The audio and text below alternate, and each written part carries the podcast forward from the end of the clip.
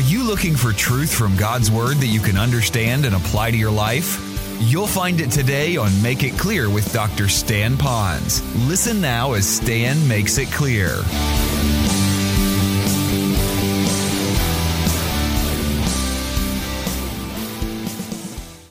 Now, that's positionally, we're slaves of righteousness. That's who we should be. The boys are sons of Stan and Carol. Positionally, they are that. But now we have the choice whether or not we want to mentally live like the world again and put ourselves underneath sin again. And that's whole, this whole chapter is telling us since you've been taken out of this world and put into this world, the kingdom of darkness to the kingdom of light, to the kingdom of Satan to the kingdom of God, to the kingdom of, of death to the kingdom of life. We're in this, so he's now saying, don't live any longer under a different king. He says, now live under this king. You're already under this king. Now stay under this king living this way. That has nothing to do with keeping yourself saved. You're already that. You're already legally a Christian now. That can never change. Now live like one. That's what this passage is speaking about. Ray Stedman uh, wrote in one of his commentaries on a passage similar to this. He said there was a guy one time that was walking in Los Angeles, and he had this big sign, and the, it was like a hippie days. And he was walking and had this big sign, and on the front of the sign it says, I am a slave of Christ.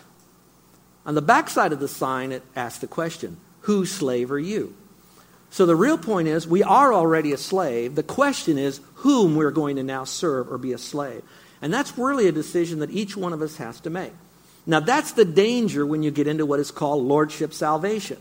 Because some people want you to immediately make him Lord of your life, and they so confuse the person that they automatically think that I'm making Christ Lord in order to be saved.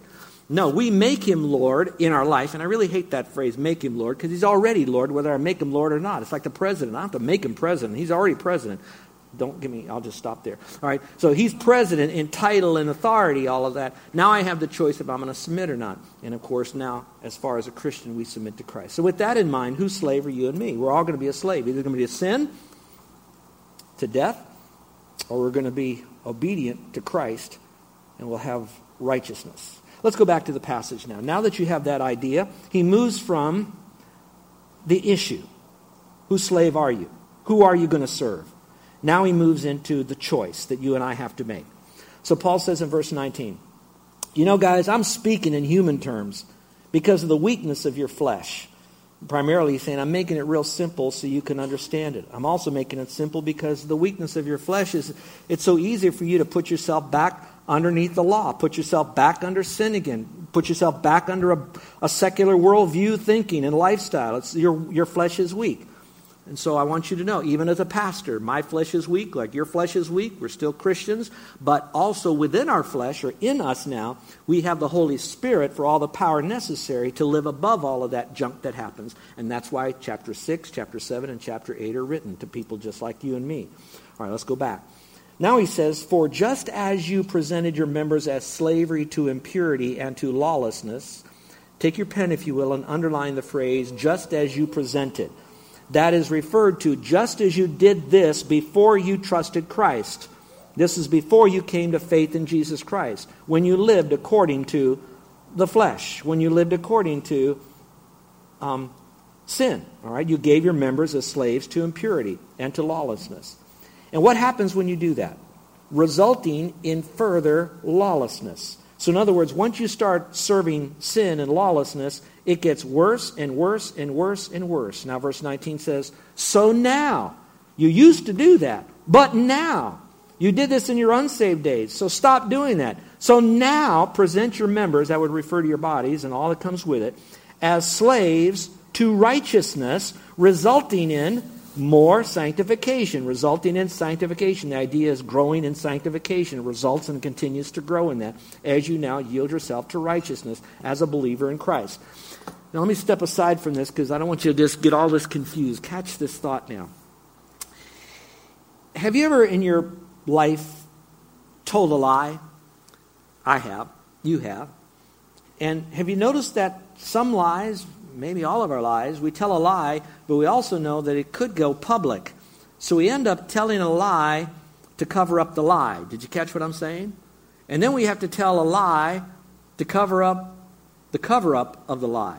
Then we have to tell another lie to cover up the cover up, the cover up, the cover up of the lie.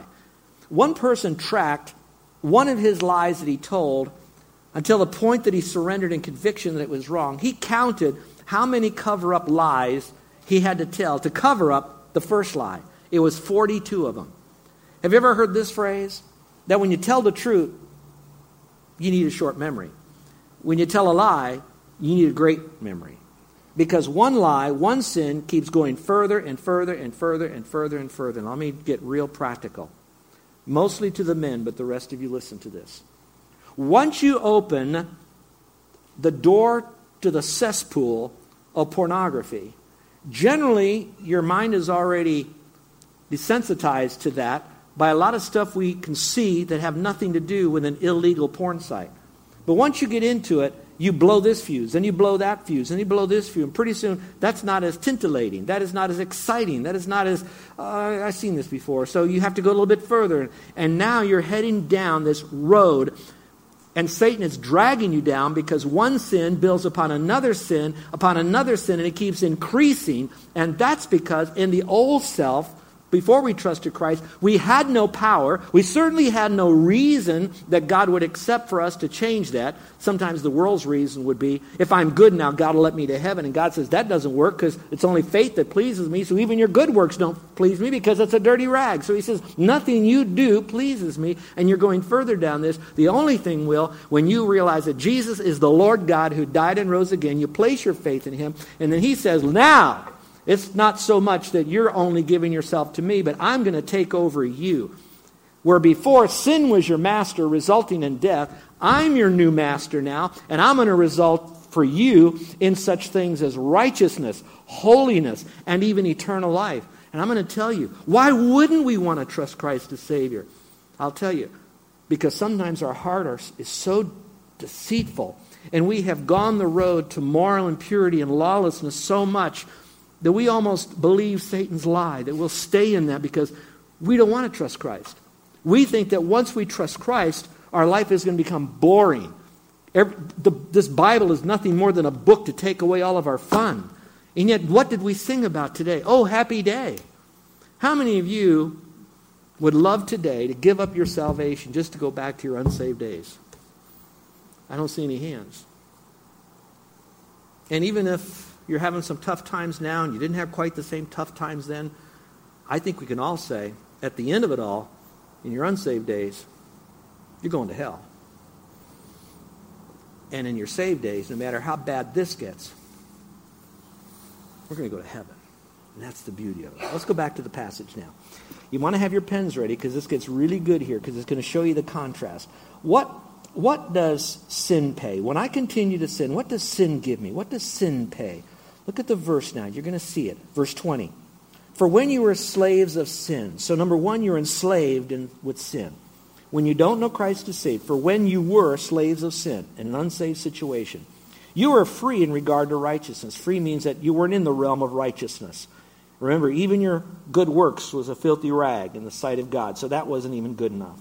Society might say it was good, and it probably was, but on eternal purposes, it's about the Son and what He's done, not about man made righteousness. So you're free from that. Now, verse 21. It says, Therefore, what benefit? Some of you have the word fruit in there. I prefer the word benefit. What benefit were you then deriving from all the things which are now ashamed? In other words, what good came from all the times you walked away from pornography, all the times you were involved in all that kind of sinful stuff that you had, all the shenanigans? You, you, you didn't get anything from that, but you're now ashamed of it. So the second payoff of sin is that there's shame involved. So you have slavery to sin, you're ashamed, and what's the final outcome of those things? It's death. So sin pays slavery, shame, and death. Let's go to verse 22. But now, having been freed from sin, uh, remember it doesn't say freed to sin, but see, freed from sin, which means that not so much that you won't sin any longer, but if you read the context of chapter 5 and chapter 6, what it's really saying is, but now you've been freed from sin, meaning the mastery of sin. That's the context. The control of sin. You're freed from that and enslaved now to God. And when you are enslaved to God, what benefit is it being enslaved to God? and living a life of service to God. It results in sanctification. It results in eternal life. How beautiful that is. I like to look at it as righteousness, holiness, and eternal life by being freed from that. All right. I want to talk about the word death so I can talk about the word eternal life. We're almost landing the plane here, almost. When you hear the word death, if I went to the man on the street and I said, What's death? And you're going to say, Well, when someone's heart stops beating, when they give up, you know, they, they, they croak or whatever, they die. That's it. Actually, in Scripture, the word death doesn't just merely mean you die. What we taught you before is that you have what is known as spiritual death. That means this, this distance from God. Then you have what we call um, eternal death, okay? And that's when you spend eternity in hell. And then you have the death that's the death that's known that you're born with it, you're separated from Him for all eternity. So you have the location of death, you have the experience of death. That's part of death. The word death means separation. Have you ever heard the phrase, you know, I'm dead to that relationship? That doesn't mean you died, doesn't mean they died, it just means that relationship died. You catch what I'm saying? So death merely means separation. So you have the separation from God for eternity in hell, condemnation. You have the separation from God due to intimacy. You can have the separation of almost anything when you're not living for the Lord. Now go back to this passage. You see where it says eternal life? When we read eternal life, we automatically think, well, that means when I die, I live forever. So eternal life is my glorified state over here that I get when I'm dead. I would much prefer for you to understand that eternal life includes that and will conclude, in a sense, with that, but that's not the beginning of eternal life. When you trust Christ as Savior, Jesus said, I come to give you life and to give it you more abundantly. He says, I want you to have life. That means eternal life in heaven. That's the finished product glorification. Watch this now. But I also want you to experience the quality of life now. In fact, many times in Scripture, it uses the term new life. It uses the, the phrase resurrection life, which means you're dead and now you're alive, never to die again. That's the new life that you have in Christ. So, where am I going with all of this? As a Christian, you trusted Christ. You are now out of that slave master. You're under Christ. You can choose to still live under this, and what that's going to do is going to enslave you to more sin. You'll be shamed, and you're going to have death. Not death in hell, but you're going to have death. A death in relationships socially, death financially, maybe from your money, death in situations with God and intimacy with Him, and all of that. All that will be death. That's what you get when you choose as a Christian to live under this. Sanctification says, now I'm over here, and I'm now going to choose to live for the Lord. And if I live for Him, what happens to me?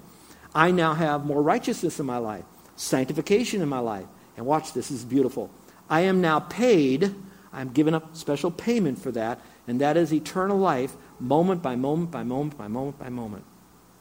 When I tell people, um, as a Christian now, living for the Lord has been the greatest experience, and I hate to use that word, but it, it is in a way. I've experienced answers to prayers. I've experienced friendship that has been genuine and real. There's a sense that I have two things going on in my life that it's hard to quantify, and that is I have a fulfillment in my life. There is a peace in my life. There is a resident joy in my life. There's a resident sense of place, if I can use a Hawaiian term. There's a resident sense of well being in my life, not just because I trusted Christ, that began, but it was fed when I, when I chose to now let Christ be the master of my life. That's happened in my life. So I have this tremendous fulfillment. But there's something else I have in my life. It's called fruit in my life. There are things that God is doing with me, through me, and for me that I could never have done myself. Supernatural stuff answers to prayers, doors that have been opened, opportunities that I've had, places that I've been able to see, watching and being close up when people have trusted Christ as Savior when they too entered into that relationship. And you know what, folks? When I say that about me, you're just looking at one guy who puts his pants on like all of you do, the same guy that brushes his teeth like you do, unless you have false teeth. You know, I, I'm like you, is what I'm saying. The difference is, is are we all willing to surrender to the Lordship of Christ now, to surrender to God, and we will have that result? I wanted to end on this passage with this, verse 23, the one you have marked in your Bible and you mostly use for salvation, but it's really used for Christians mostly. It says here, for the wages of sin is death, and that means it's a continual death until it's an eternal death when your body physically dies. But then it says the free gift of God is eternal life in Christ Jesus, and that free gift of God is eternal life is given to those who place their faith in Christ. You don't have to work for that gift of eternal life. You don't have to do something socially or religiously. All you have to do is trust Christ, and the gift of God is given to you. Scripture says, He that has the Son has life. So you have the gift of God that's given to you in Christ, and you have eternal life that is Christ, all because you trusted Christ. That's the eternality of it, but it begins right now as you choose to live under that grace. Now, take out your notes, and I'm going to rattle through these quickly because I want to cover the last seven overview, seven points overview of our chapter. I don't have to teach these. These are just so that she says, Boy, you said an awful lot in three messages on this, Pastor. Uh, can you kind of give it to me in a nutshell? I'm going to give it to you in a nutshell. Here it is. Number one statements that will tell us how we can live victoriously. What God has done. What God has done is both positional and practical. Positional means that He's done it already when you trusted Christ. Practical is something you do for Him, not to get it, not to keep it, because you are. Number two, there are two key positions Two key positional truths that you need to know. Number one, you are dead to sin. And number two, you're united with Christ in his death, his burial, and his resurrection. All right, look up here. This is Christ. I place my faith alone in him. I died with Christ. I was buried with Christ. I rose again with Christ.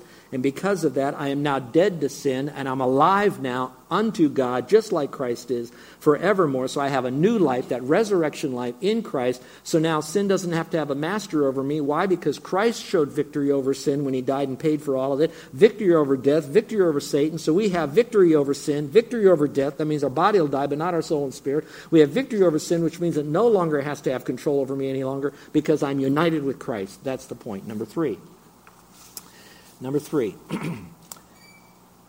God's intention for you and me is number one, that sin should no longer master us. No longer master us.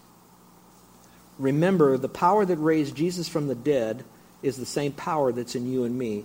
And so if something is stronger than sin, then that means sin is stronger than what raised Jesus from the dead, and there's nothing stronger than that. The second bullet point is that we should live a brand new life and bring forth fruit for God. Not a new life, but a brand new life. Not just a better life, but a brand new life. We are born again, regenerated, new life. Number four, our first response to all of this, we must consider to be true in our lives that God has done everything necessary for us to walk in victory. I believe that to be true. I consider it to be true. I count it as truth. I know it and I believe it with all of my heart. Number five, I'm going to act upon it. My second response is to stop yielding or stop presenting my bodies to sin. Just stop it. Uh, let me just say this right now. If you're cheating on your taxes, stop it. If you're using profanity, stop it. If you're messing around and flirting with the opposite sex and you're married or not and you're manipulating and defrauding, stop it. That's basically what we're saying. We're going to say yes to God. We're going to say no to Satan. So I'm going to present myself to the Lord. So I'm going to stop yielding, stop presenting my bodies to sin, and I'm going to start yielding, presenting my body to Christ. Number six, we can either serve sin or serve God. That's the ultimate decision. And it's one we have to make every day, or at least moment by moment. So whose slave will I be today? And number seven, our greatest motive is that serving God pays off in righteousness, holiness, and eternal life. Now remember, living for the Lord doesn't give me eternal life. I get that when I trust Christ. Living for the Lord accentuates my eternal life. It gives me that abundant life that I have here. It lets me put my, my head on my pillow at night, not worrying about what lie I have to cover up how many more apologies I have to make because I willfully hurt people. I put my head on the pillow at night and go to sleep knowing my conscience is clear. My sins are forgiven. I have a home in heaven. And God will use me with all my weaknesses for His glory. And that's the eternal life that I get here. Let's pray, shall we, with every head bowed and every eye closed. Maybe today is the day that you're ready to trust Christ as your Savior. I want you to know that getting into God's forever family, again, is not by any works of righteousness which we have done, but is according to his mercy. He bestows mercy on us by not giving us eternal damnation. He bestows grace upon us by giving us his Son and the way of salvation so simply that it's by faith in Christ, and then gives to us heaven and all the wonderful riches of his glory when we trust Christ as Savior. He's done it all. He's done the work on the cross. He's brought the message to us. So now what we do is we humbly come before Him and we say, Lord, I can do nothing to get it. I can do nothing to keep it. But I believe you, Lord, died and rose again. I am trusting in Jesus Christ, the Christ of the Bible, for the full forgiveness of my sin. And when you do that, my friend, you're still a slave, but now you've been put into a new kingdom. And now in that new kingdom, what are you going to do to live for the Lord? Not to get saved, but because you are. And maybe some of you, this is the day for you to trust Christ as Savior so that your benefit will not be enslavement to sin, shame, and death, but your trusting Christ will be righteousness, holiness, and eternal life, and all that comes with it. What do you want? Place your faith in Christ. And then after you do that, with His power and for His glory, you grow in grace that you've received grace. Is there anyone here today that would like to trust Christ as Savior? Here's what you'll say to the Lord Lord, I know I've done things wrong, but I'm coming to you just as I am, and I'm trusting Christ as my only hope for heaven. I believe that Jesus died and rose again. I know it's nothing I do myself. I'm taking Jesus Christ at his word when he says, He that believes on me has everlasting life. I'm believing on you. Now, I'd like to pray for you, but I won't have you come forward. You won't have to stand up. You won't have to say anything. And when I pray for you, I won't mention your name in my prayer. I won't embarrass you, like I said. I just want to welcome you into God's forever family. You're not joining the church and all that. You're just trusting Christ, and I'm going to pray for you. But is there anyone here that would say, you know, Pastor, I, I would like you to pray for me. I, I, I am trusting Christ. And just like you did the night you trusted Christ, I'm kind of letting you know that I'm trusting Christ. I'm, I'm putting up my hand. I'm going to let you know. Now, you don't have to raise your hand. It won't save you. Me praying for you won't save you. You trusting Christ is all that it takes. But is there anyone in here today that's trusting Christ as your Savior? With heads bowed and eyes closed, you slip up your hand. I'd like to pray for you right now if you're trusting Christ. Anyone at all? Okay, Christians, ask yourself if you're a little bit like Bill. You know, I, I, am doing some things wrong, but that's all right. I know I'm going to heaven. Why not live it up until I get there? Now, what do you say? Is that what God wants? What should you do? Maybe we have some Susans in here, so to speak. And you're living a life in a way that you know is wrong, and you've got a distorted view of God. Yes, He still loves you, and yes, He wants you to have joy. But he knows you're not going to get it when you're enslaved to sin, when you're going to be ashamed at what you're doing, when the consequences now will be horrible and the loss of rewards in heaven will be huge. What would, what would you do now? What would God want you to do with your life now because he's bought you with the price of Jesus Christ? And maybe some of you are those that um, you're not too bad, you, you're pretty faithful, but at the same time, you're not growing, you're not stretching. You're not taking on some new things, new, new ventures for the Lord, whether it's missions or giving or involvement or teaching or serving. And so you're just kind of satisfied that you're saved and then go back to work on Monday and live the, the, the, the life that no one would know that you're a Christian. What, what should you do? Our gracious Heavenly Father, I know that even as a Christian walking with you, that doesn't mean our life will be without problems. But it does mean that we have a problem solver in our life who delights and growing us in grace and answering our prayers and being a part of our life. And so, Father, I pray that we would be able to look at our life and not continue in sin, thinking that grace may increase when it won't. Or to just sin, thinking that it's okay when we ought to hate sin like you hated sin. And remember how bad sin is by looking at what it cost you on the cross to forgive us of that sin, to pay for that sin that horrible death so we could have everlasting life. And so, Lord, help us now to do business with sin by trusting you, giving us the strength, walking in righteousness, counting it as being dead, being alive unto you. And now, Father, a new life, and we could experience this with you. In Jesus' name, amen. You're listening to Make It Clear with the teaching of Dr. Stan Ponz, founder of Make It Clear Ministries. Make It Clear is dedicated to taking the Word of God with clarity into every person's world. It is the support of listeners like you who make the ministry of Make It Clear possible. You can provide your tax deductible gift to Make It Clear online by going to makeitclear.org, or you can mail your gift to Make It Clear, P.O. Box 607901, Orlando, Florida 32860. Thank you for helping us make it clear. If you would like to have Dr. Ponz speak at your church or event, please send us an email at tellmemore at makeitclear.org. Thank you, and remember to make it clear.